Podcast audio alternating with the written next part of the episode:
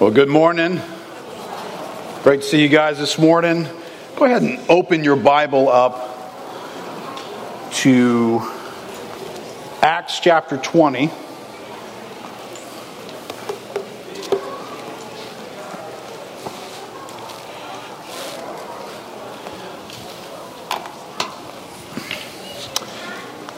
You are here this morning on a very precious, unique, I'm not quite sure the, the word historic, uh, morning. So if you're a first time visitor, you haven't been here in a while, or just uh, every once in a while checking in with us, uh, you might not be aware that this morning, not only we're going we're to share from the word in regard to the topic of eldership in a local church, but we're actually going to be ordaining and installing young man who's been in our midst for many, many years. Matter of fact, his parents were here before he was here, and he's been with us since his first day of attending church. It has been in this church, and he has been a part of every phase of church life from beginning to this day. And that would be Evan May. And so you are with us at a unique setting. Uh, we don't do this uh, a great deal because we don't believe lots of folks are called to serve as elders in the local church, but, but when God raises up those who are, it's a special event for us. So uh, thank you for being here today, and thanks for um, walking with us as we celebrate and, and put in place someone who's going to be a great blessing to us for many, many years to come. And we'll get to that at the end. But I want to just try and answer a couple of questions today for us. And some of these, some of you guys who were at our, our family business meeting a few months ago uh, had some questions about elders and eldership and how that process uh, operates. And I promised you then that we would be addressing that when we were installing Evan as an elder. And so that's what I'm going to do that today. I'm going to answer some of those questions. But here's primarily what I want to answer What is an elder? And that's not enough for us, quite honestly. Um, why does that matter? Why does this subject matter to us? Because, quite honestly, it, this subject can feel a little distant from everyday life and the things that are pressing on you and things that really, really matter to you. Why does this subject even matter what an elder is? And then our second question is going to be who is Evan May? And why does he matter to you in the future? And so, as we get to the end, we'll answer that question. But start with me in Acts chapter 20, looking in verse 17. If you have a Bible or an app, this, this passage will also be in your notes in just a moment. Says, Now from Miletus he sent to Ephesus, he referring to the Apostle Paul, and he called the elders of the church to come to him. I'm going to skip down in verse 28 of that chapter. This is what he told them when he called them to himself. He said, Pay careful attention to yourselves and to all the flock in which the Holy Spirit has made you overseers, to care for the church of God, which he obtained with his own blood. I know that after my departure, fierce wolves will come in among you, not sparing the flock. And from among your own selves will arise men speaking twisted things to draw away the disciples after them. Therefore, be alert, remembering that for three years I did not cease night or day to admonish everyone with tears. And now I commend you to God and to the word of his grace, which is able to build you up and to give you the inheritance among all those who are sanctified. well, this, as we'll get back to that passage later in the message, this passage kind of captures your attention if you let it sit in its setting. This is the Apostle Paul. He's, he's on a critical mission to get back to Jerusalem at this point. And gathering in Jerusalem is for one of the festivals that brings the Jewish nation all together a few times a year. So he's going to get this unique access. There's a time constraint that he needs to be in Jerusalem at a particular moment in this is the festival of pentecost and it's important that he get there on time. And this is not like travel today. He's traveling by sea. He's traveling across the northern part of the mediterranean. Storms arise problems happen and you just don't arrive on time. But he stops on his journey and he ports the ship about 20 miles away from the city of ephesus and he calls for the elders in the church of Ephesus. And the mere fact that he's going to do that and the things that he says to these elders draw particular attention to the importance of who they are in Ephesus and the role that they're going to play. So here, here's what I want to do before I jump us into explaining elders. I put a little historic context map there in your outline that starts back in Matthew chapter 28. It starts back in the day when Jesus spoke about this Great Commission. And you know, I find lots of Christians know about the Great Commission. That's a favorite verse. It should be go into all the world and preach the gospel. So we know that if you're going to try and define yourself as who are you and what are you about as a Christian, if the Great Commission doesn't define something about your existence, right, for the sake of shock value, let me just ponder this thought with you. Are you really even a Christian? Because to be a Christian is to be a Christ follower. Something's happened to you, but now the course of your life is directed by the Son of God. And if the Son of God is the one giving directions to you, that command at the end of his, uh, his earthly life of go into all the world and make disciples, preaching the gospel, that mandate sits on every one of us. It, it defines an aspect of your life.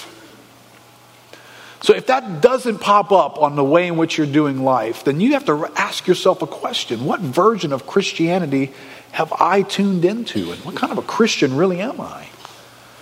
But Matthew 28 starts something in motion. Right? So here's the series of events in that little map there. Go into all the world and make disciples. So there's the operative call for Christians. But before you do that, wait in Jerusalem to receive this unique power by the Holy Spirit. So in Acts chapter 2, verse 1, the Holy Spirit is going to show up in a powerful and unique way that empowers the mission of God. So they're to wait there in Jerusalem. By the time you get to the end of chapter 2, there is this outbreak. God has poured out his spirit in Jerusalem, and all kinds of people have come to know Christ. And they have formed a church in Jerusalem. And this church is characterized, by the end of that chapter, you find out that they are devoting themselves, in Acts chapter 2, verse uh, 42, to the apostles' doctrine, to fellowship, to the breaking of bread, and to prayers. And so, if you were looking for a script for churches, some people try to figure out what's a church supposed to be. If you're not doing those things, you're out of bounds. You might do all kinds of other stuff, but those are critical. So there's a church in Jerusalem. If you follow this story, there's going to begin to be a leadership structure in Jerusalem. There are apostles that are there. At some point, they're going to have to divide up the responsibilities of how to care for these people. In Acts chapter 6, they begin to do that. So immediately, right, what are we, what are we doing in Acts 2 and in Acts 6? Well, we're doing Matthew 28. We're fulfilling the Great Commission. And then, so out of this church in Jerusalem, God's about to allow persecution to kind of squirt them out of Jerusalem all over the place. And they're going to land, a clump of them are going to land in a place called Antioch, and they're going to form a church there in Antioch. And there's going to be leaders there in Antioch, and we'll visit with them in just a moment. And they're going to send out leaders to plant more churches. And they're going to go on this journey and they're going to plant churches in one city after another. And Paul and Barnabas are going to lead that venture. And then they're going to get into those cities. And when they establish churches there, and remember, remember don't, don't lose track where we start this whole thing in Matthew 28. This is the Great Commission. This is how you do the Great Commission. You plant churches but in those churches, essential to those churches, in the heart of the strategy of the church, are elders. As a matter of fact, in a, in a time in which there would be no buildings that you would recognize, You didn't drive down a dusty road and see Lakeview Christian Center. Oh, that's, oh, I know somebody who goes to church there. That, the church you're a part of in the first century, it could be meeting here this week or this month, and then over here this week or this month, and then splitting up, meeting in two and three different places the next few weeks. Could be all over the place. How did you know what church you were a part of? By the elders who were leading you. That's how you knew which church you were a part of by the shepherds that God had put in your midst. So, this is God's divine strategy. So, by the time we get to Acts chapter 20, right, the reason why Paul can summon the elders from Ephesus, because this is the way in which the Great Commission has been operating. All right, so here's my essential ingredients to the Great Commission. And I find lots of Christians, again, they're cool with being Christians. And they're cool with this thing called the gospel that they know other people need to know about. And some people are pretty good about even telling others about it. But here are the essential pieces to the Great Commission the gospel, a clear message of who God is and what He has done to reconcile man to Himself, the ministry of the Holy Spirit in local churches with elders are three essentials to the Great Commission. Now, that last one, and even the second one, quite honestly, lots of people will overlook. But the last one in particular, but not Paul and not the New Testament, right? Acts chapter 14, verse 23 on this first missionary journey says, When they had appointed elders for them in every church, with prayer and fasting, they committed them to the Lord in whom they had believed. This is the end of that journey. They went back through the churches where they have established a testimony and people have gotten saved. There's a local church there. And a key order of business for that church now is that they would have elders, appointed elders, in that location.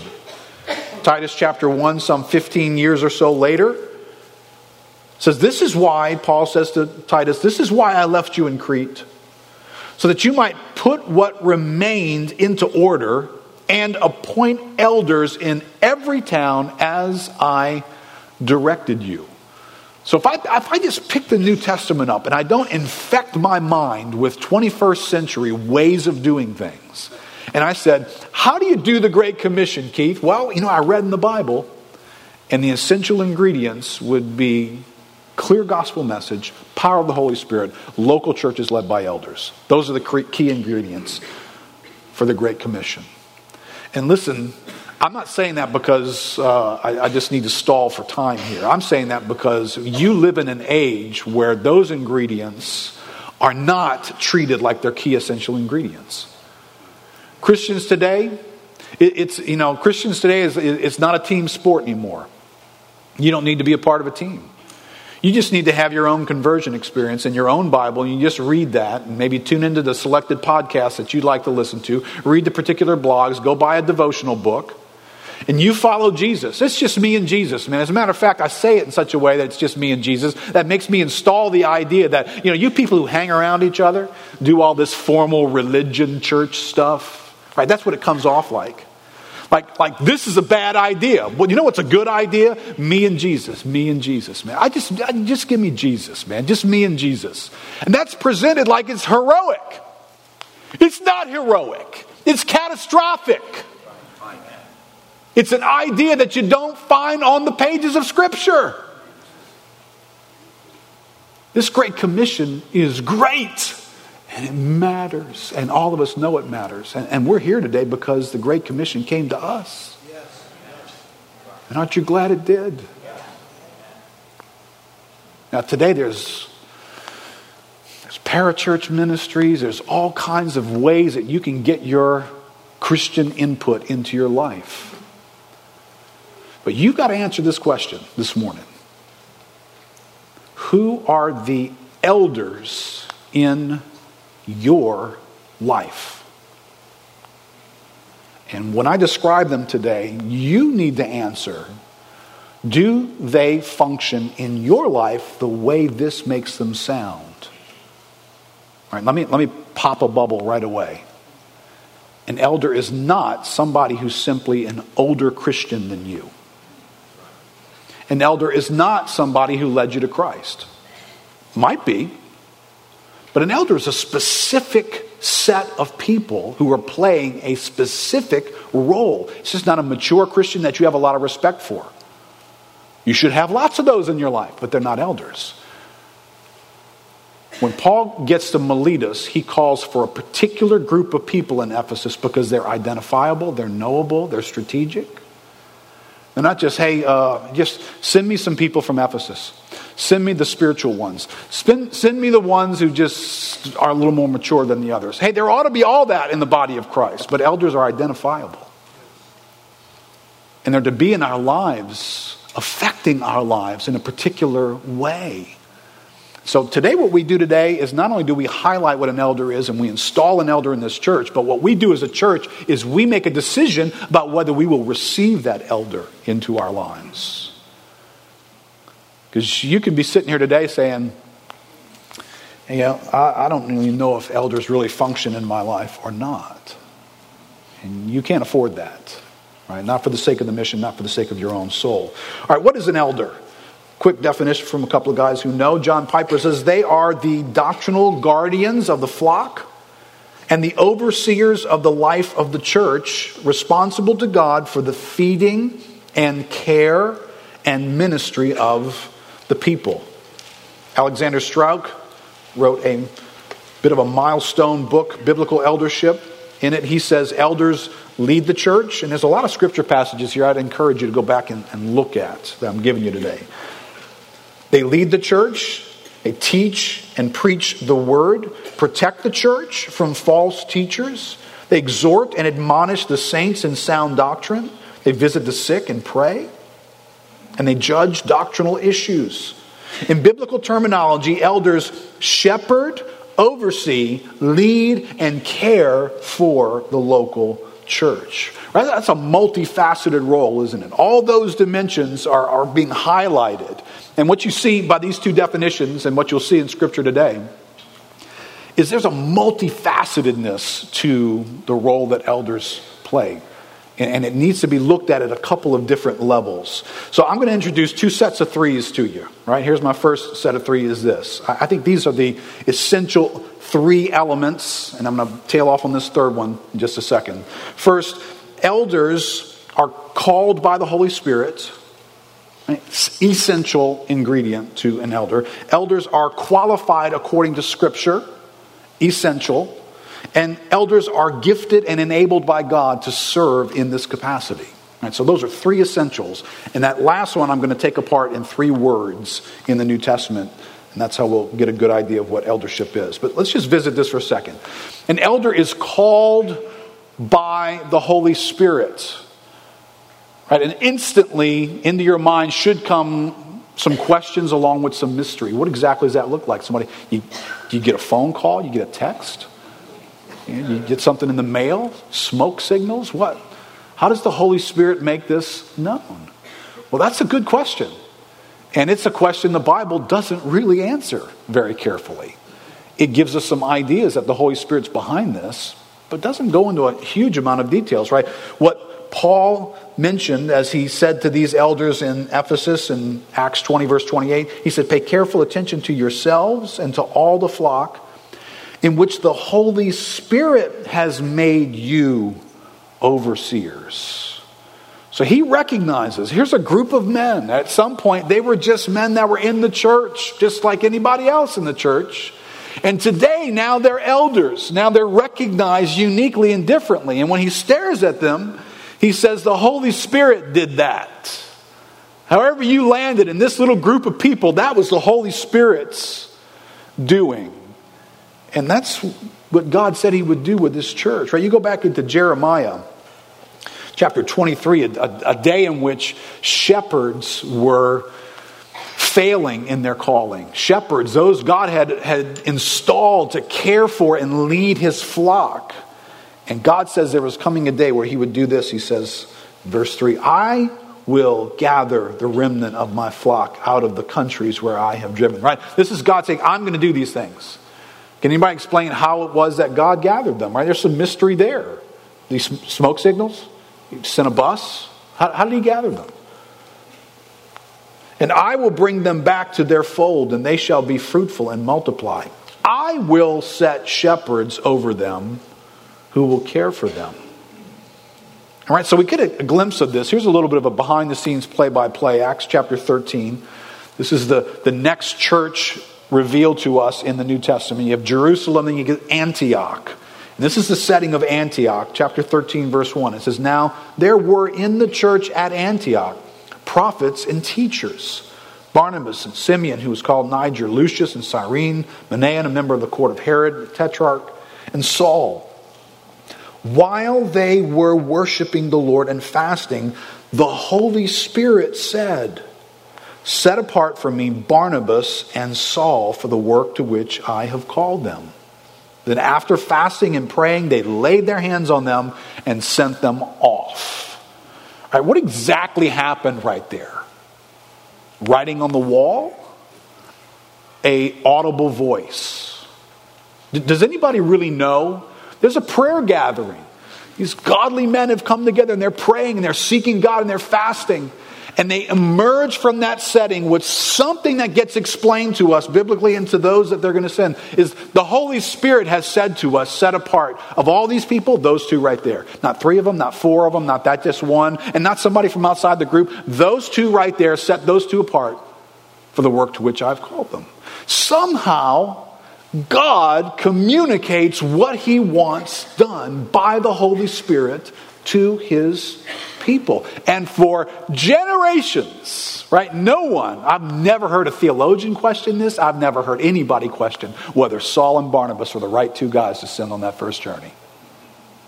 But how do we know that was really the Holy Spirit? Right? Were you in the meeting?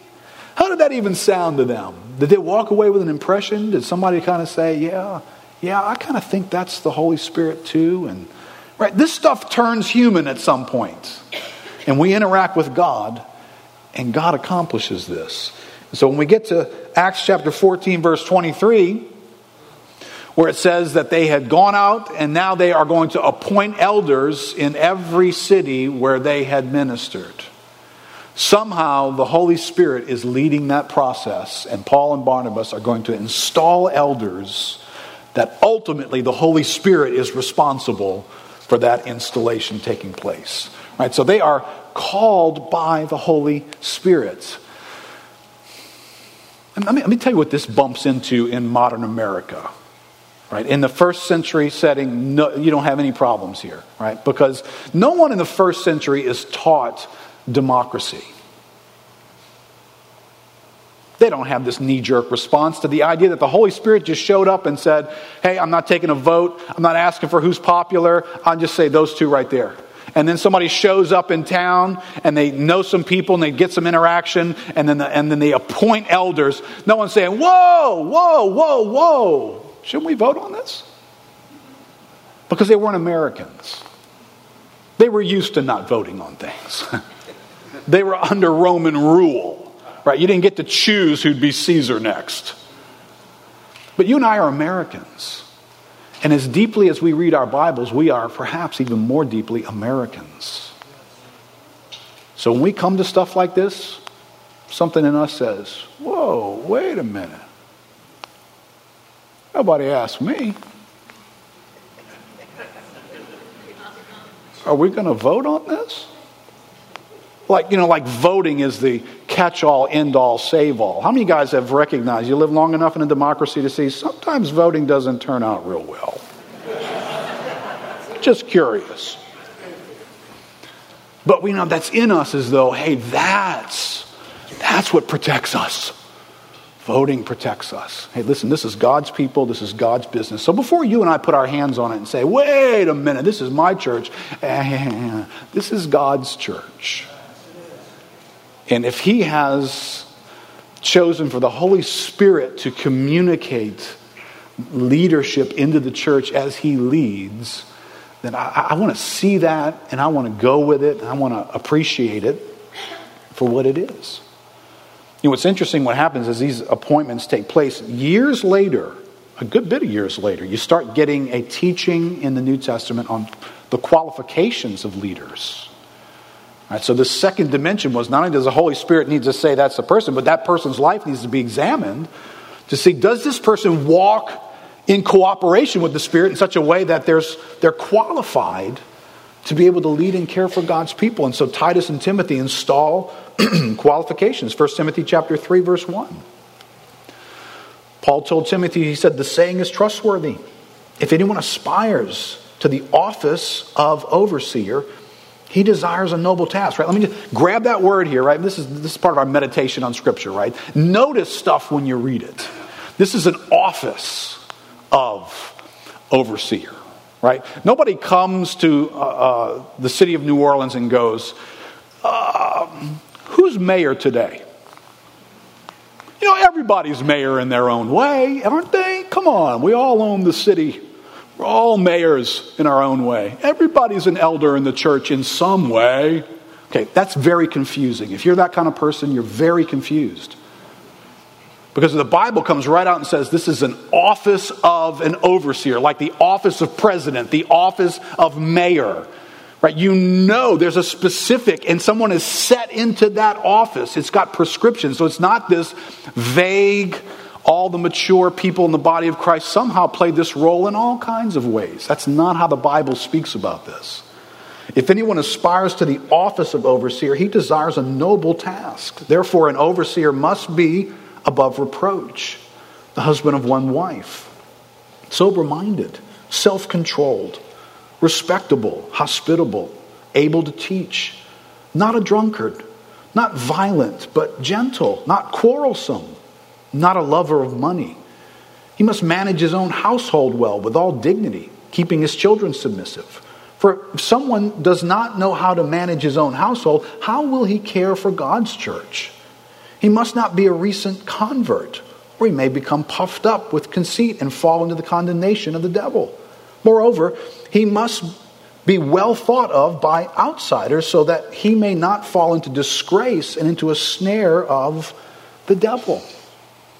Right? So, this person called by God is to be qualified for this calling. There's a role that, that demands certain character, certain transformation to have taken place by the Holy Spirit at work in a person's life. And Titus is another passage you can go and look at there.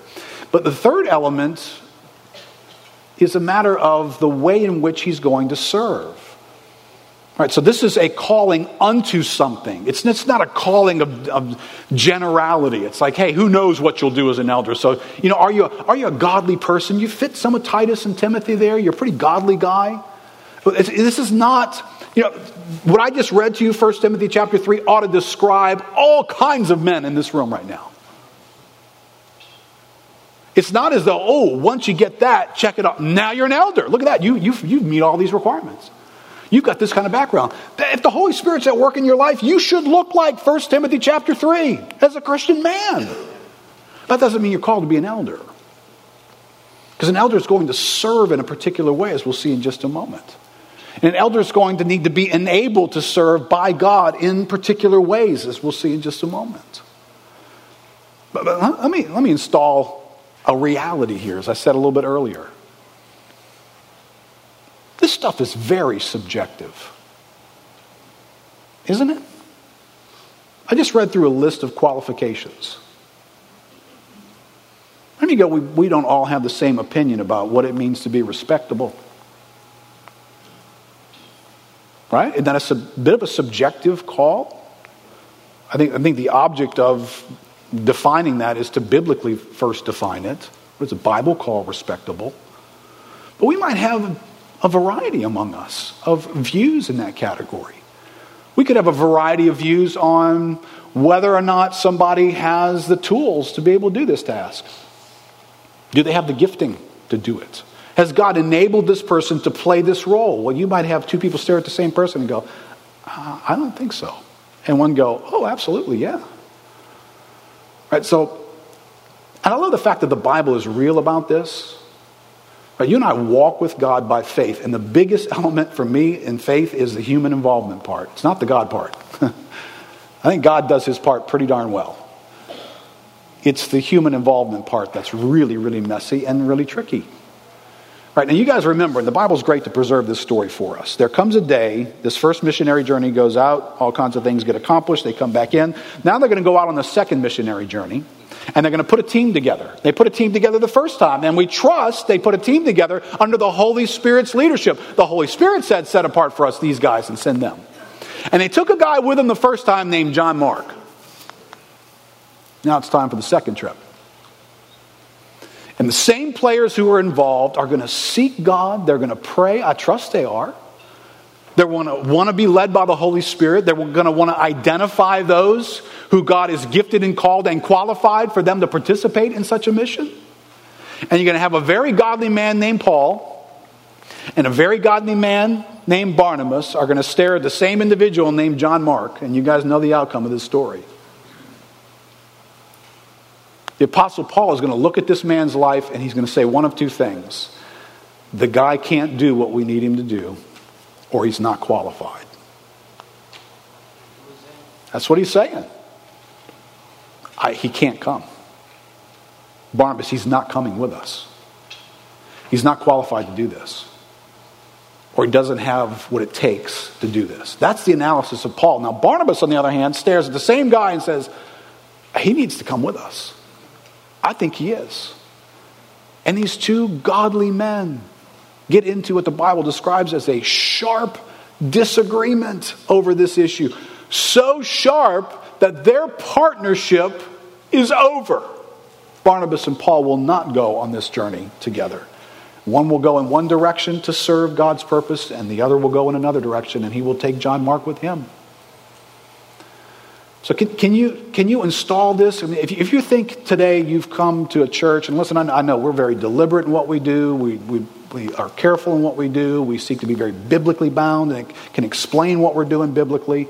But if you think you've come to a church where there's no bumps, there, there's no cracks, there's no differences and disputes, and everything turns out right, then you're not in a biblical church. A biblical church has Paul and Barnabas moments and John Mark moments in it. It does. And so if you ever hear, right, this is not for us today because uh, this was very easy for us to all agree on very strongly that this dude's called to do this. Um, but there can be moments where you may bump into where the elders don't agree on something. Yeah. I hope you're not surprised by that. It just means all of our brain waves are actually working. We will disagree on things. And that's part of God's plan. These are subjective elements that we do the best we can to be led by the Holy Spirit in them. Ultimately, at the end of the day, it's still true. Overseers set apart by the Holy Spirit. Somehow God is the one who's in charge of working those things out. But they've got to function in a particular way. So let me just take a moment to unpack some thoughts here about what does an elder need to do? What is his task? What is he called to, and how does he serve and affect the church? Right, so that enablement, that last little of those threes, is going to have three coming off of it now. And those three elements are going to be described by three interchangeable words in the New Testament. And, and depending on what your tradition is and what you've come from, you, you may not have noticed, although I would encourage you to go back and read the New Testament carefully, you may not have noticed that these words are interchangeable. So they are describing three dimensions of the same office. Right, so here's these three words.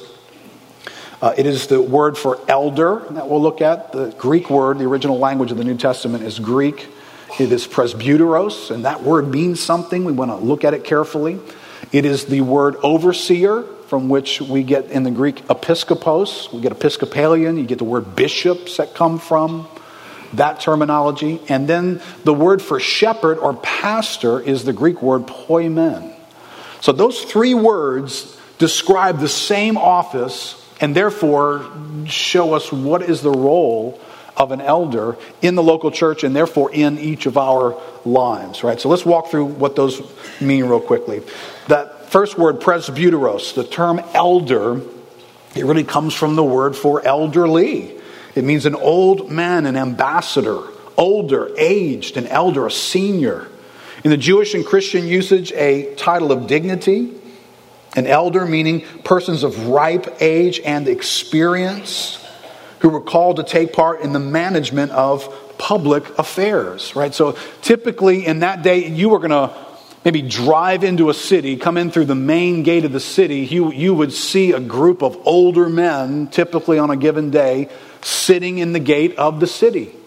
And those older men were the elders of that city. And they were given to discuss the matters of life that influenced this gathering of people that lived inside this city and talk through policies and issues and how to care for people. Right? You find that terminology in the Old Testament. God's Old Testament people lived tribally. See, the 12 tribes of Israel. And within those tribes, there were divisions of groupings of people.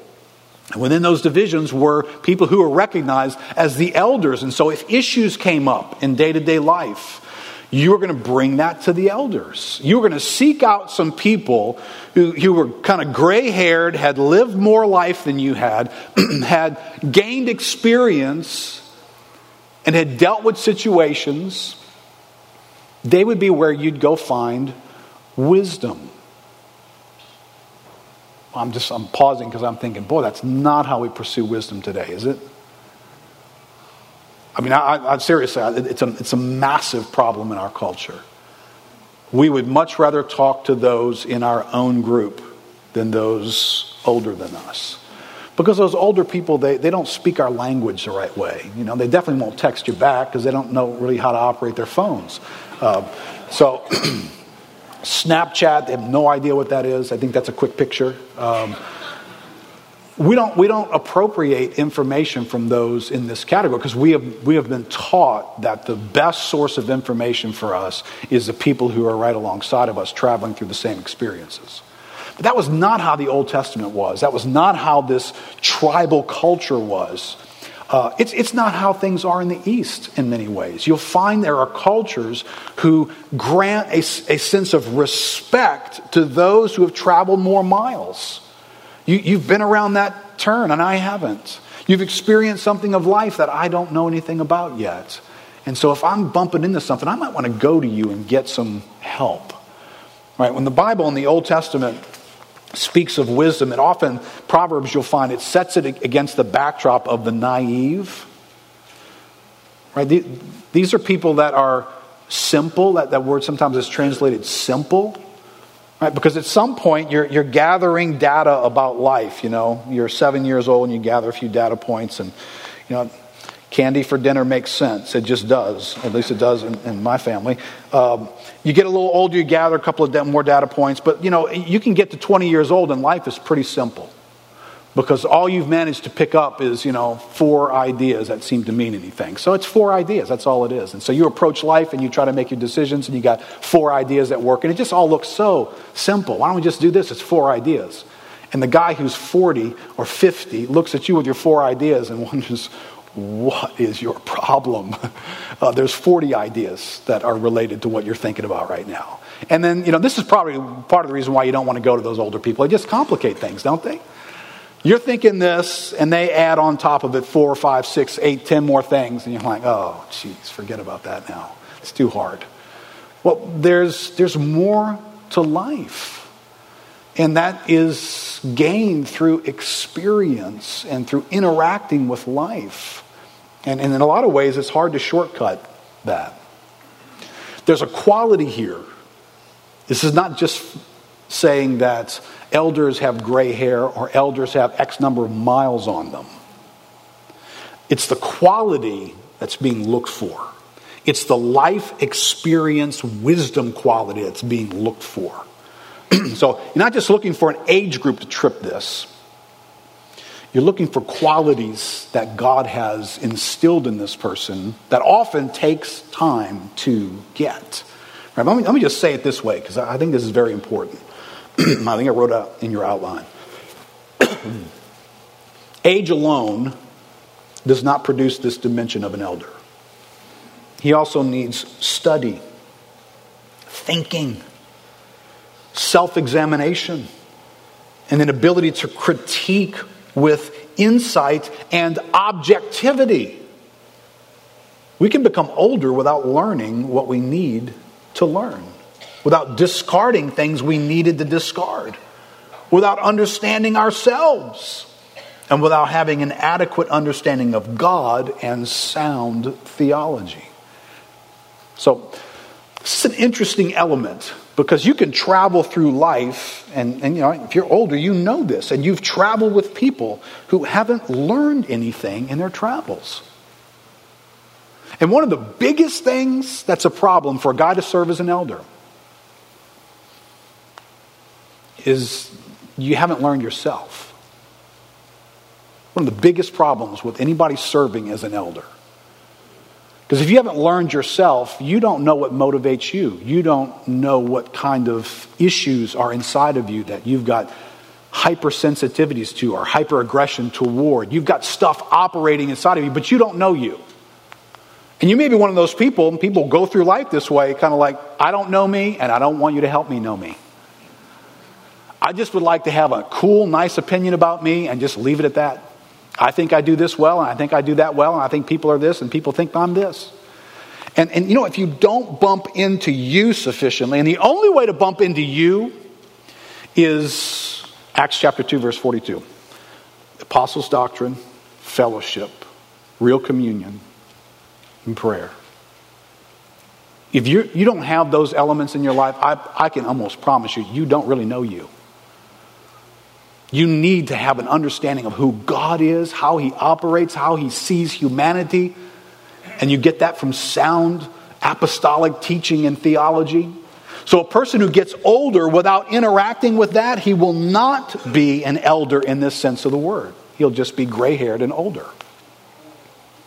A person who doesn't stare out at life and watch how people interact with it and notice what makes people trip and stumble and fall and the nature of humanity that has a problem living for the glory of God. And what is it inside of humanity that's at war with that? A person who never asks those questions and never seeks to understand that does not have the quality that this word is describing. And there is a dimension to this that it takes time to acquire the perspective that lets you look at things in a wise, elderly way. So, th- this would be an interesting thing for you to be interacting with as I'm saying all that to you. Because we're about to put a guy on our eldership who's 27 years old. And I'll just be quite honest with you up front. It's a rare thing for me because I think that word in this formula of eldership means something. I think there's a dimension to elderly elements that should mean something.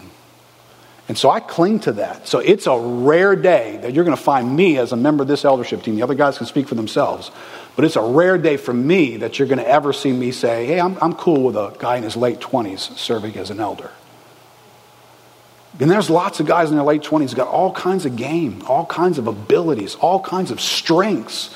But it's just really, really hard to get this dimension in you because it, it typically takes living life and doing life and putting life on and scraping your elbows and having your own experiences for you to be shaped by these elements yourself. And you guys who are older, you know this, right? You had ideals when you were 20 and then 30 you made adjustments and 40 you made adjustments and 50 you saw some things differently it just takes time to gain that sort of perspective.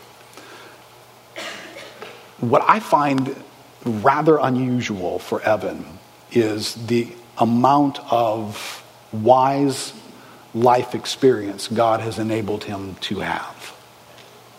And, and i would not be for having him be an elder if i didn't see this in him. And quite honestly, I, I, see it in him at levels that I don't see it in even some older people who have lived more of life.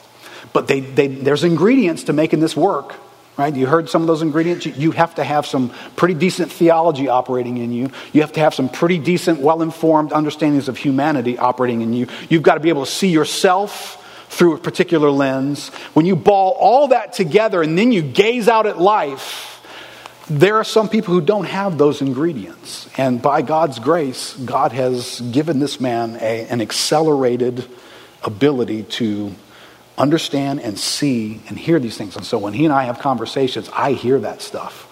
I hear that perspective. I hear that in our meetings when we're together as, as leadership team in different settings. Um, that's why I can easily stand today and commend him because that element, though he is a young man, in this category, he's walking around with a cane. He just is. Let's look at this other two words. Episkopos is a word in the Greek that describes an overseer.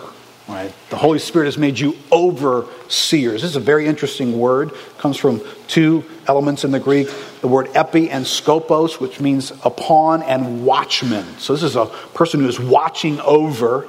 It's used in the common vernacular of the day as a superintendent, an overseer, the overseer of public works, of cities, a prefect. In Athens, the episcopoi were magistrates sent to outlying cities to organize and govern them. In the New Testament, it's used of officers in the local churches, overseers and superintendents. The episcopoi are charged with exercising watchful care over God's church. 1 Timothy 3 and Titus 1, an elder, that term presbyteros, denotes the dignity of the office. Right? It's to be a respected, gray haired, dignity kind of a person in our setting. And episkopos, that word, bishop or overseer, denotes its authority and duties. And so it's very helpful that God used these interchangeable words because there is a, is a dimension to this office carries with it the weight of authority in the church, which uh, going to be a whole message in itself. but Let me just drop this down for a second. Because we're a church that does all kinds of things together. We have small groups and we interact with one another. We have classes and kids' ministries, et cetera, et cetera. Just to clarify for you, there's only one role in the church that carries any authority, and it's an elder. Nobody else has authority in the local church. Many people are serving, many people are leading things, but as it comes to authority in the church, God installed that in one place in the eldership of the church. So this is a unique role in the church because it has the power to make decisions to govern spiritual things that touch your life and touch the function of the fellowship.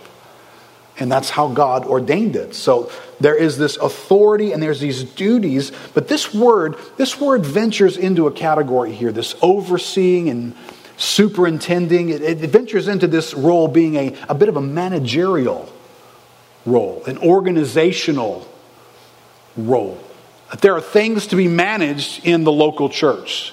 There's an organism here. It's got moving pieces and parts that the leaders need to be able to pay attention to that at some level. And God needs to have given them some abilities to do that. And that's what this word contains in it. A couple of quick things. If there's anything that is primary, it's hard to say this because there's a number of things that are very important. If there's anything that's primary to the future of the local church, it is the elders watching over the doctrine of that church, the teaching, the way in which it sees the scriptures, the way it teaches them, the way it applies them. This is a, this is a, a managerial element. Right? We are to know what the church is teaching. We are to understand the emphasis behind it. We are to understand the direction that we're going in doctrinally and why we believe the things that we believe. And every elder is called upon to, to manage. I think I call this, this is like an idea librarian. If you're an elder, you're an idea librarian. There's ideas about all kinds of stuff out there. And you have to be able to tell as an elder, is that a primary idea or a secondary idea? Is that an idea of opinions? It doesn't, it doesn't matter who holds that idea, it's okay? Or is that an idea that, no, we die on that hill right there? We, we never adjust that idea. That idea is too critical. Right, but an elder is responsible to be able to know which ones of these things do we kill each other over and which ones do we say, say hey, you know, no, you and your family, you're free to do that. The elders are responsible for that. 1 Timothy chapter 3, verse 14, Paul says, I'm writing these things to, to you so that if I delay, you may know how one ought to behave in the household of God, which is the church of the living God, a, a pillar and buttress of truth. Right, so, what is the church? The church is this place where this investment of truth has been given to be transferred from generation to generation with clarity and loyalty to what God had in mind. 2 Timothy chapter 1 says, Follow, Paul said to Timothy, follow the pattern of sound words that you have heard from me in, in the faith and love that are in Christ Jesus.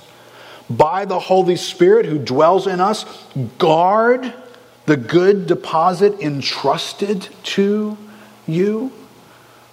Listen, this, this can become an issue. Right? You will hear from the pulpit us bump up against ideas in our culture. And, and you know, if, if you're new to the church, sometimes, sometimes the loyalty that you bring into a church setting is to that cultural idea. And then you stand in the presence of a pulpit and somebody takes a cannon out and shoots that thing and blows it up and it's in pieces. And you're like, whoa, wait a minute. What the heck is wrong with this guy? Uh, well, this is what's wrong with this guy. Right? Titus chapter 1. This is a call for an elder. He must hold firm to the trustworthy word as taught, so that he may be able to give instruction in sound doctrine and also to rebuke those who contradict it. So there are ideas in our culture that the elders are responsible to know the Bible well enough and to know the culture well enough to be able to say that contradicts this. And so that when you come in here, you're going to hear messages that have little bits and pieces of it that say that contradicts this. Now, if your loyalty is to that, you're not going to like the pulpit that morning.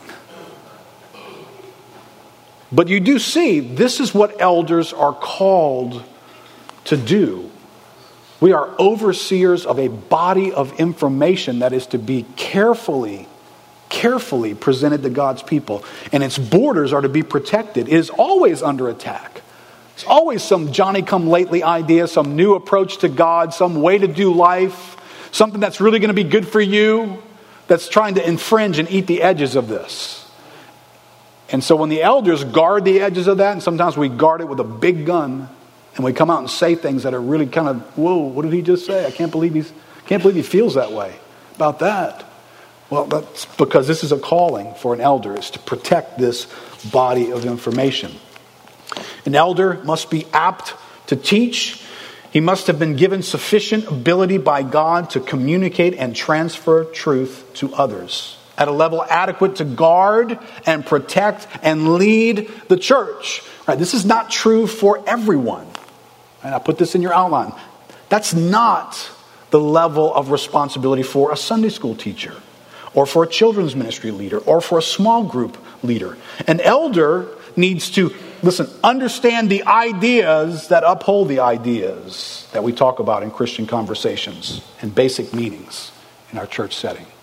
Right, you see that little goofy illustration that I created? That is my Microsoft talent that made that. Right, you and I do, are doing life, and on a daily basis, we're bumping into beliefs and practices and principles. That, this is where most of us live our Christian lives. We've got some basic beliefs, we got some practices that we do on a regular basis, and we got some principles that drive some of those practices, and we just kind of live at that level. And that's fine for us to do life. But if you're called to be an elder, and I say this for two reasons one, to remind all of us as elders this is true, but secondly, to, to plant this in you if you think God ever would call you to be an elder. There is, a, there is another set of ideas underneath those common practices of life kind of things that support these ideas. They're, they're based in theology and doctrine and truth that enable you to see that if you pull on that practice incorrectly, that goes out of bounds this way. Well, how do you know that? Because I understand some of these principles and truths in the scriptures that uphold that practice. This belief right here, you know, if you add that to it, that violates that belief. Some people add all kinds of things to Christianity and they never notice. You can't add that. If you want to get a feel for this, if you want to get a feel for what this feels like, read the book of Galatians. And listen to the tone of the Apostle Paul as you read it. Just a little simple thing was happening in Galatia, right? These Jews had a background in Judaism. They wanted to have some loyalty to the circumcision practice. And they thought, you know what? Ultimately, this is God's people, as in the Jewish nation, God's people, and everybody's coming back to God. and They're coming through Christ, and we got no problem with that. We know the Old Testament said he was coming. But we think you got to kind of come the way Moses described you coming. So you got to be circumcised. You got to go through a couple of these little ritual elements. And they serve that up to the people. And the apostle Paul steps in and throws red flags all over the place. He freaks out. If you, if you think he was rough on the Corinthians, he is harder on the Galatians. And he blows up their ideas one after the other. So and this is what I mean by ideas that support ideas. When he turns around and says, You have fallen from grace, you who are seeking to be justified by the law. We're not seeking to be justified by the law. All we're doing is just practicing a little circumcision here. No, Paul says, no, that's what it means to seek to be justified by the law. So you don't understand this idea that upholds these ideas. And you don't understand the nature of grace that you're violating right now. If you keep doing this, you're cut off from Christ. That's pretty severe. Right, so you want to know why sometimes why the pulpit gets really animated and freaks out over things that sometimes we're like, dude, chill out. It's because an elder is supposed to get that if you pull on that belief and you pull it in the wrong direction, it gets out of bounds and it destroys what this is saying. And my job as an elder is to guard what this is saying, whether it's popular or not. And elders are called to do that.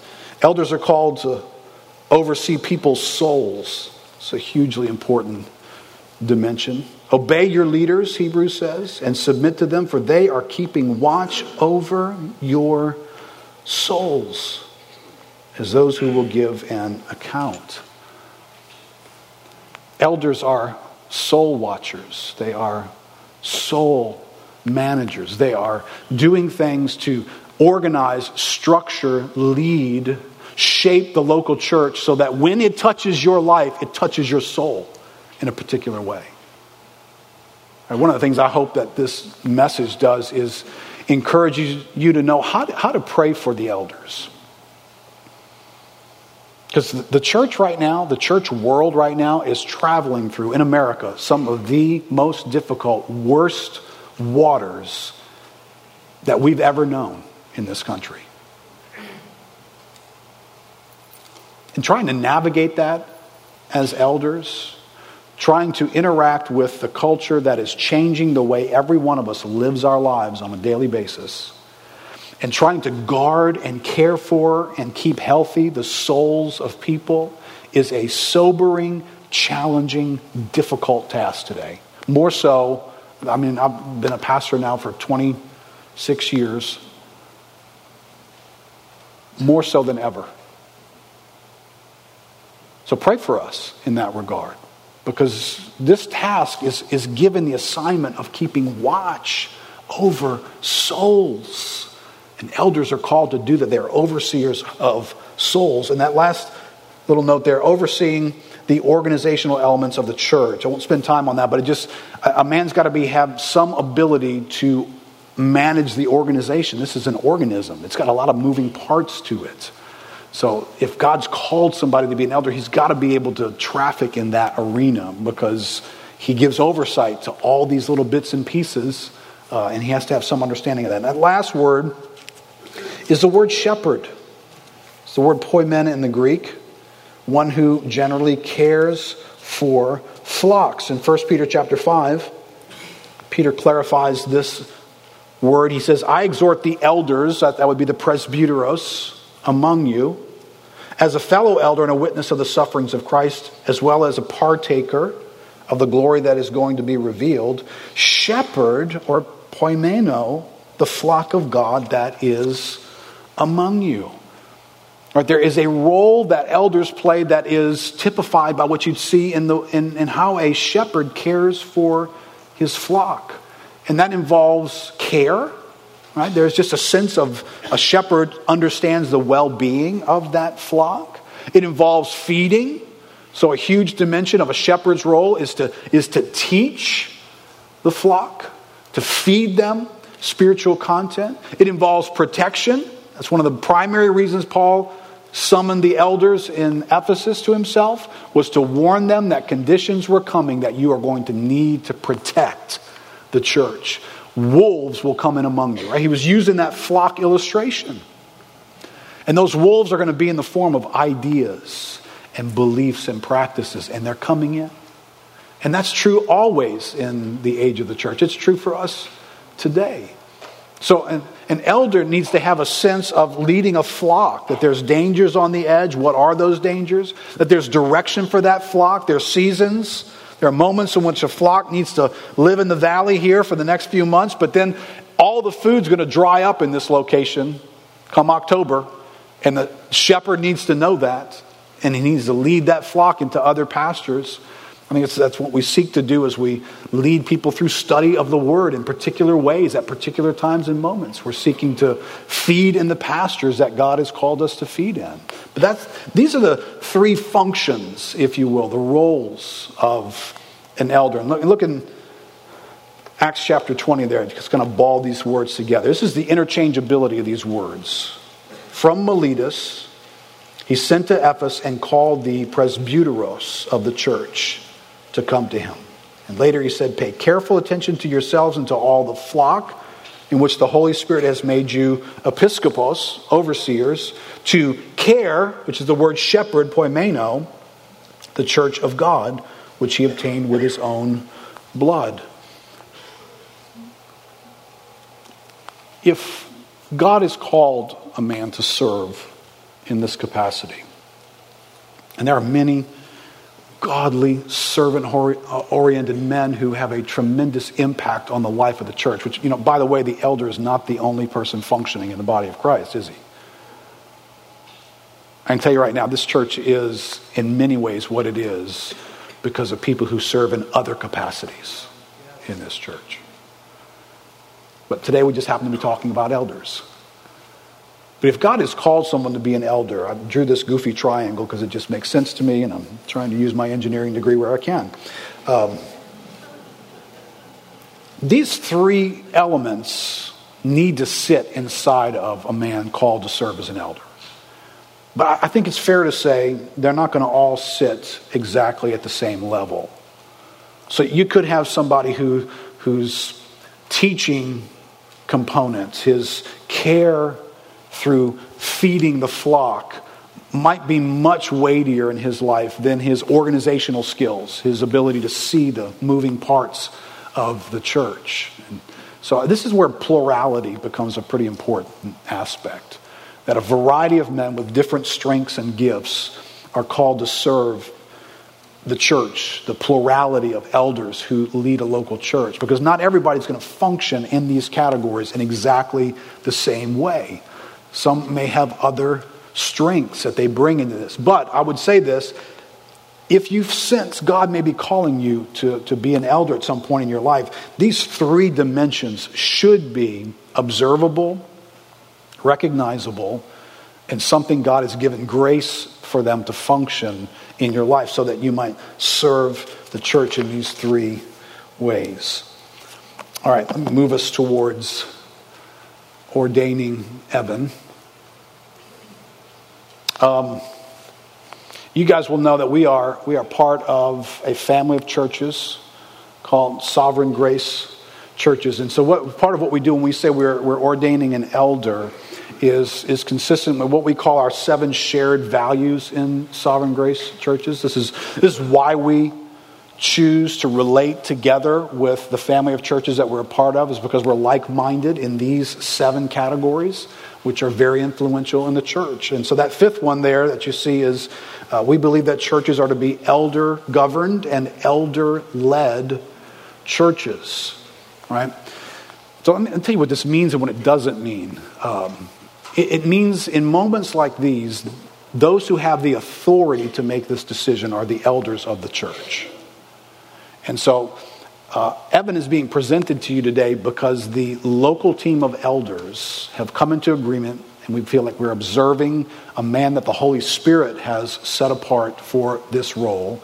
We have carefully observed his qualifications, which oftentimes involves the church's involvement. We have seen the fruit that has been borne out as a result of gifting that is present. So, in any typical local church setting, and this is true for how we do this in sovereign grace. Um, there is an, an, individual who God begins to use and function with these giftings and these abilities, who's living a life that is consistent with the qualifications of Scripture. and they begin to bring this influence, this elder influence, into the church. And either the elders are close enough to that individual to see that, or our people in the church see that? And when people in the church see it, they bring it to leaders' attention. They bring it to elders' attention. Say, hey, I don't know if you noticed this fellow, man. He's really a blessing and a benefit, and God really uses him this way and that way. And so the church has input into this process. If we were here today seeking to appoint a man that just every other person says, well, don't see it, uh, don't see it uh, I've known the guy for years. I don't know what you guys are talking about. All right, that would, in our humanity, with the recognition that there are moments where Paul and Barnabas don't see this the same way, that would make us pause and say, I'm not sure this is what we ought to be doing. All right, so the, the, the church doesn't play a voting role. We're not asking you to vote today, but you certainly play an influential role. You inform the eldership team as to what we feel led by the Holy Spirit. You confirm that sense of direction by giving us feedback and input, which you, which you have been. Uh, through the years, you have been giving us feedback and input of the impact of the ministry that God has given him uh, through Evan. Then, what we do with Sovereign Grace is we invite in an extra local presence into this process with us. Now, that extra local presence doesn't have authority, right? They can't come in and tell you you can or cannot appoint Evan as an elder. But as a region of churches, uh, each church agrees to invite the influence of the regional leader, which happens to be me in this case, uh, and other regional assembly of elders into this process. So there's a group of men who, who form our ordination committee, and they walk with any elders in any local church, they walk with that person to examine their life to examine their understanding of doctrine, actually ask them to, uh, they're required to pass a number of tests and to write a number of papers to evaluate their strength of doctrine and understanding. And once the region says, hey, you know, we, we are in agreement with you guys, we think you've identified a solid man and we are behind you in ordaining uh, that person as an elder. Uh, so that's the outside influence that we bring to us in this day. But before I bring Evan up here and I bring the elders up here for us to, to pray for him, I said I wanted to answer the question why, why does this matter? Why does it matter that we do this? Because you could be sitting here today saying, Boy, there's a lot more pressing issues in your life, isn't there? I don't know. Is there? Is there something more important than the functioning of the local church to fulfill the Great Commission? And the local church functions out of its leadership. And that first layer of leadership is the elders. John Piper says this about that little visit that Paul made to Ephesus. He says, This helps us put Paul's words here in the right light. He's in a hurry to get to Jerusalem by Pentecost, and he's cutting it close. He's in a boat well out to sea, seems to be in charge of the itinerary, and he orders a captain to navigate into the Miletus harbor sends a messenger over the 20 some miles back up to Ephesus and waits for the elders of the church so that he can say to them what we read in Acts 20. The fact that Paul would go to this much trouble to give this message to the elders of the church personally, and the fact that Luke would pause in his story and record the words for us make them very wonderful words to me. I'm deeply moved by this speech. They show us so much of Paul's heart as well as his theology and his view of leadership. Now, why were these words so important? Our answer is that the future of the Ephesian church hangs on how its elders serve the Lord. And that's what Paul talks about here. No doubt, Paul would have loved to see the whole church in Ephesus. But his strength and schedule dictated that he limit himself to the one thing that was indispensable talking to the church elders. This is a critical matter. Churches are shaped and influenced by those who serve as elders. And so, what we do today, we do not do casually, uh, we do not do without a great deal of prayer and pause and evaluation and seeking as best we can to be led by the Holy Spirit to commend this man to you as an elder. So, can I get Evan and Rebecca and the elders to join me up here on the platform? Peter, can you carry all my paraphernalia with you there in that seat? There's a, some stuff that needs to make its way up here at some point. I did say I was going to answer who is Evan May. Well, uniquely, um, his mom and dad are here, John and Tammy. And they're not just here visiting today, they were here long before he was here. uh, they have been a part of our lives for many, many years. And so we had the unique privilege of watching Evan be born and come to be a part of the church. But um, let, let me just pay the first thanks to John and Tammy, to, uh, to your life that you have lived for the glory of God that I think has affected many, many people. It's obviously affected your children. And in, a, in an interesting way, you know, walking with these guys through so many seasons. They have walked together with us through so many seasons of this church's life, through doctrinal adjustments and uh, new sets of leaders and being adopted by sovereign grace and going through hurricanes and just all kinds of settings that they have served in any capacity that they have needed to serve or been asked to serve. They have set an example for their son uh, as those who this church significantly sits in their lives, and I think that influence helped it to significantly sit in his life. And so we are eternally grateful for your prayers, your leadership, and uh, you know, Tammy would be one of the people that I know as a pastor, I am benefiting from the burden she carries for me and for this church. So I am very mindful that when I'm in the midst of storms are blowing, uh, and I know people are praying for me. I know this lady has been praying for me for years and years. And in a strange way, your prayers for this church and for its leadership turned one of your kids into one of its leaders. So be careful what you pray for out there.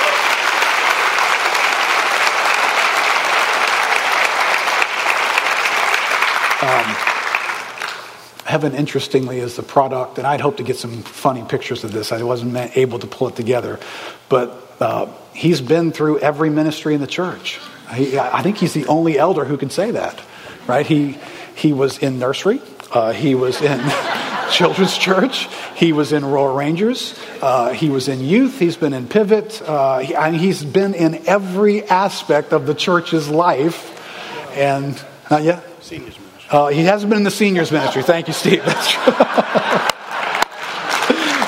I stand corrected, and, and, it will be a while before he's in that one. Um, but uh, this is his lovely wife, Rebecca. You guys get to see him often, but this is his wife, Rebecca, holding the newest little May, Mr. Leo. And uh, somewhere back there is Knox and Piper, who are in the children's ministry area. Um, just by way of letting you know, this, this man is not a stranger to us, obviously. Uh, he, uh, and he's been serving with us for a long time. In 2006, he started serving the staff and the, the church on a part time basis. And then in 2011, uh, we hired him full time to, to be a part of the church. And so, by God's grace, I, I thank God for this. We have had a rich history of the Lord raising up individuals from our setting who have we have known them for many many years. Um, so if you're wondering whether there's any skeletons in his closet you know we helped him build the closets. So i think we probably have access to the skeletons as well. Um, and what a, what a great blessing. This is a unique privilege and a unique joy. So here's what i want to do. I want to i want to charge evan and, uh, and I want to charge the church as well. Um, before we pray for him and install him. But I, think I wanted any of the elders to say whatever they felt led to say before I do that. Yeah, you would need that microphone right there to do that before we do this.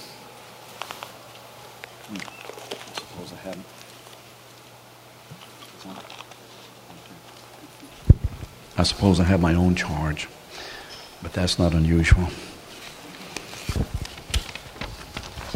I've written it down. It will be short so you can relax.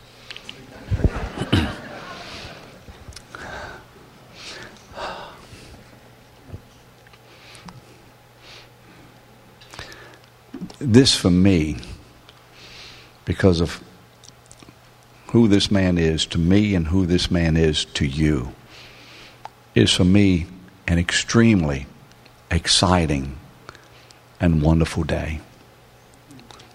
I've been waiting for it. We've been talking about it. We've been moving forward toward it. You know how sometimes it feels you'll never get there. This is a great day, brother.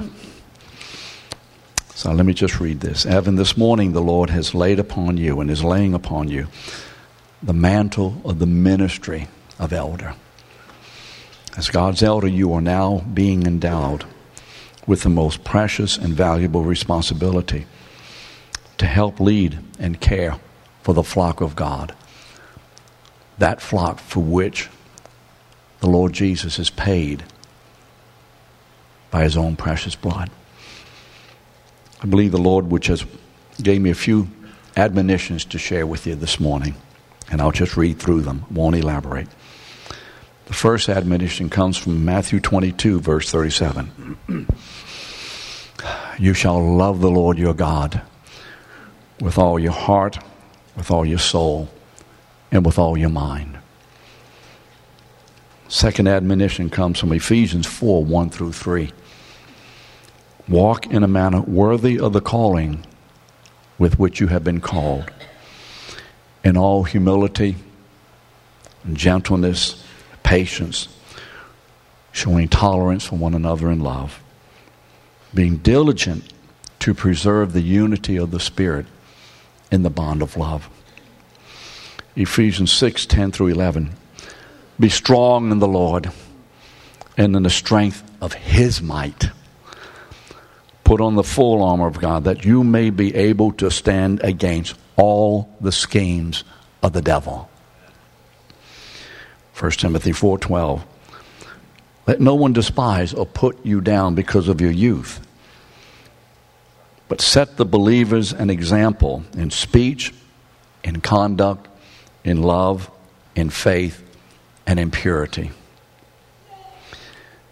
2 Timothy 4 2. Preach the word. Be ready in season and out of season. Reprove, rebuke, exhort with great patience and instruction. And in summary, love God by loving the flock of God for the glory of God. And Keith has already quoted this, and I thought I would pick it up at the end.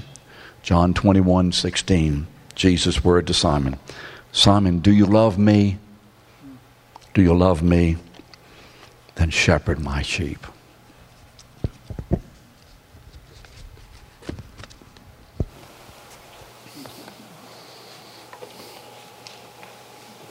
Turn this way so that I can see you. Evan, do you believe the Holy Spirit has called you and set you apart to shepherd Lakeview Christian Center as an elder? I do. Evan, based on 1 Peter 5, Acts chapter 20, is it your intention to shepherd the flock of God that is among you, exercising oversight, not under compulsion, but willingly, as God would have you, not for shameful gain, but eagerly, not domineering over those in your charge, but being exam- an example to the flock and to pay careful attention to yourself and to all the flock in which the Holy Spirit has made you an overseer, to care for the church of God, which he obtained with his own blood. Is it your intention? Yes. Evan, in accord with 2 Timothy chapter 4, I and the other elders charge you in the presence of God and of Christ Jesus, who is to judge the living and the dead, and by his appearing in his kingdom, preach the word be ready in season and out of season, reprove, rebuke, and exhort with complete patience and teaching. The time is coming when people will not endure sound teaching, but having itching ears, they will accumulate for themselves teachers to suit their own passions and will turn away from listening to the truth and wander off into myths. As for you, always be sober minded, endure suffering do the work of an evangelist. Fulfill your ministry. The Bible doesn't just call on Evan to embrace this charge. It calls on the church as well. And so let me ask you guys to posture yourselves to receive this ministry. So today, this is a question that each of us asks of our own hearts, and it does so according to Hebrews chapter 13 and 1 Thessalonians 5. So I ask us as a church is it our intention to remember your leaders, those who spoke the word of God to you? Consider the outcome of their way of life and imitate their faith. Is it your intention to obey your leaders and submit to them? They're keeping watch over your souls as those who will have to give an account. And to respect those who labor among you and are over you in the Lord and admonish you, to esteem them very highly in love because of their work, and to pray for Evan as well as the elders. Is it, is it your intention today? Amen. Well, the Bible calls on us to do something that has another layer of mystery in it calls on us to lay hands on those whom are being appointed. And, and that is both a physical recognition of who it is that we're actually appointing today, but we also believe there's a spiritual dimension where God imparts anointing and power in those moments for future ability to serve. And so we're going to lay our hands on Evan today and we're going to pray for him and we're also going to pray for Rebecca and ask for God to give us his anointed man to serve us in the church. So, can you stand up together with us as we do that?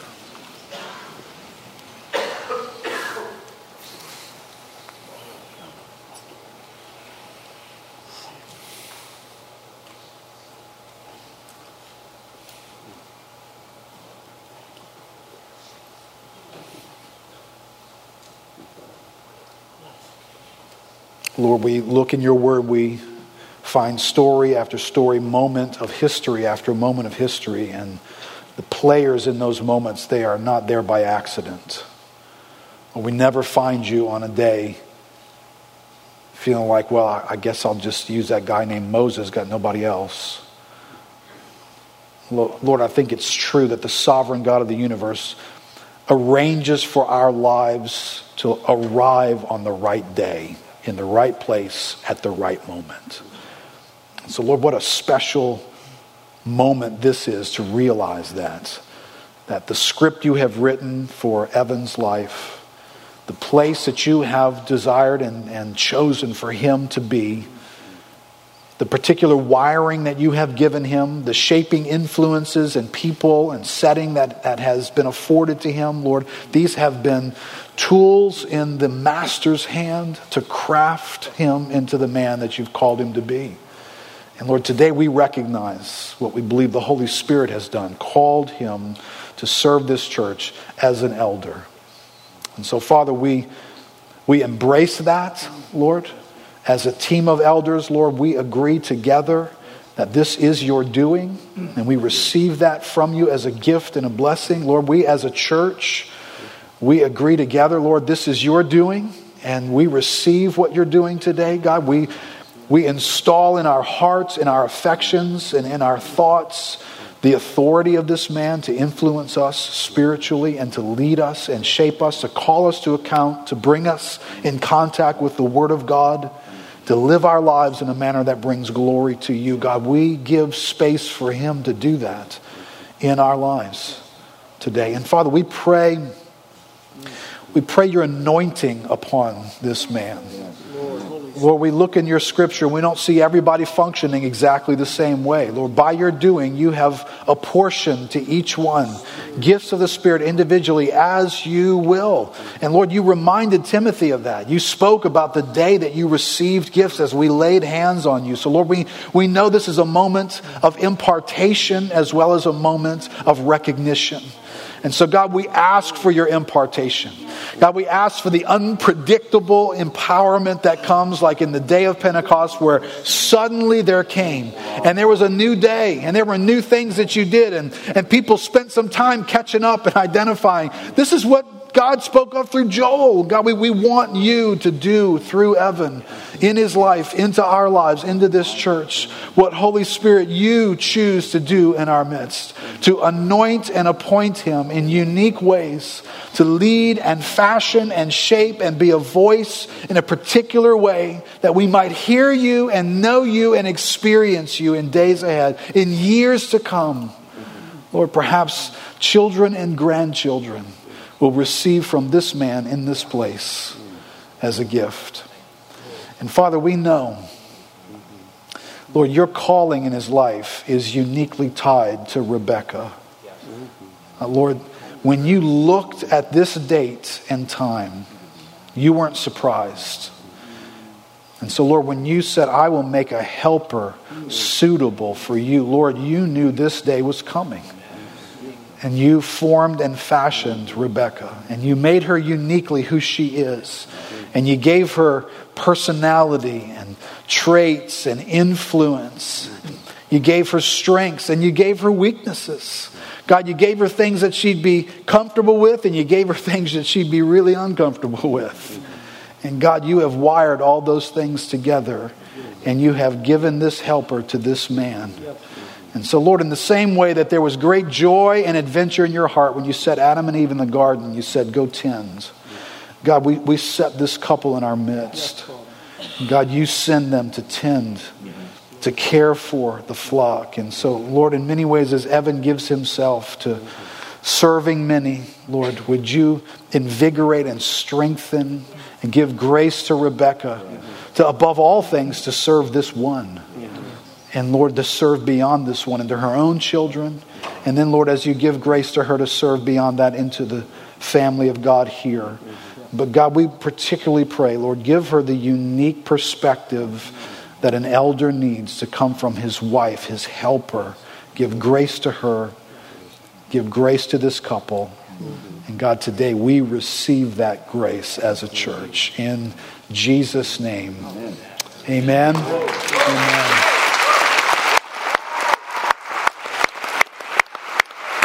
Where's my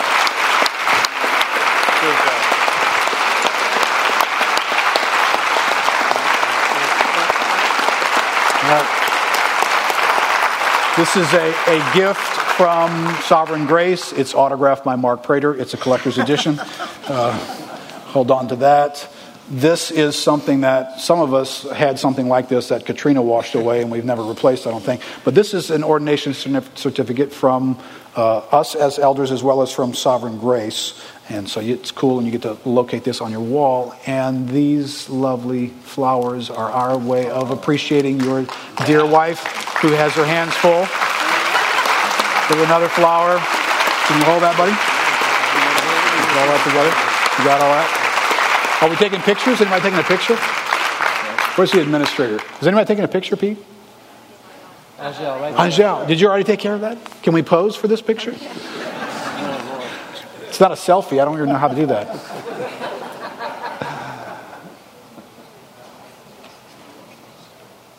All right. All right. So, ladies and gentlemen, Mr. Evan May and his wife Rebecca, thank you guys so very, very much.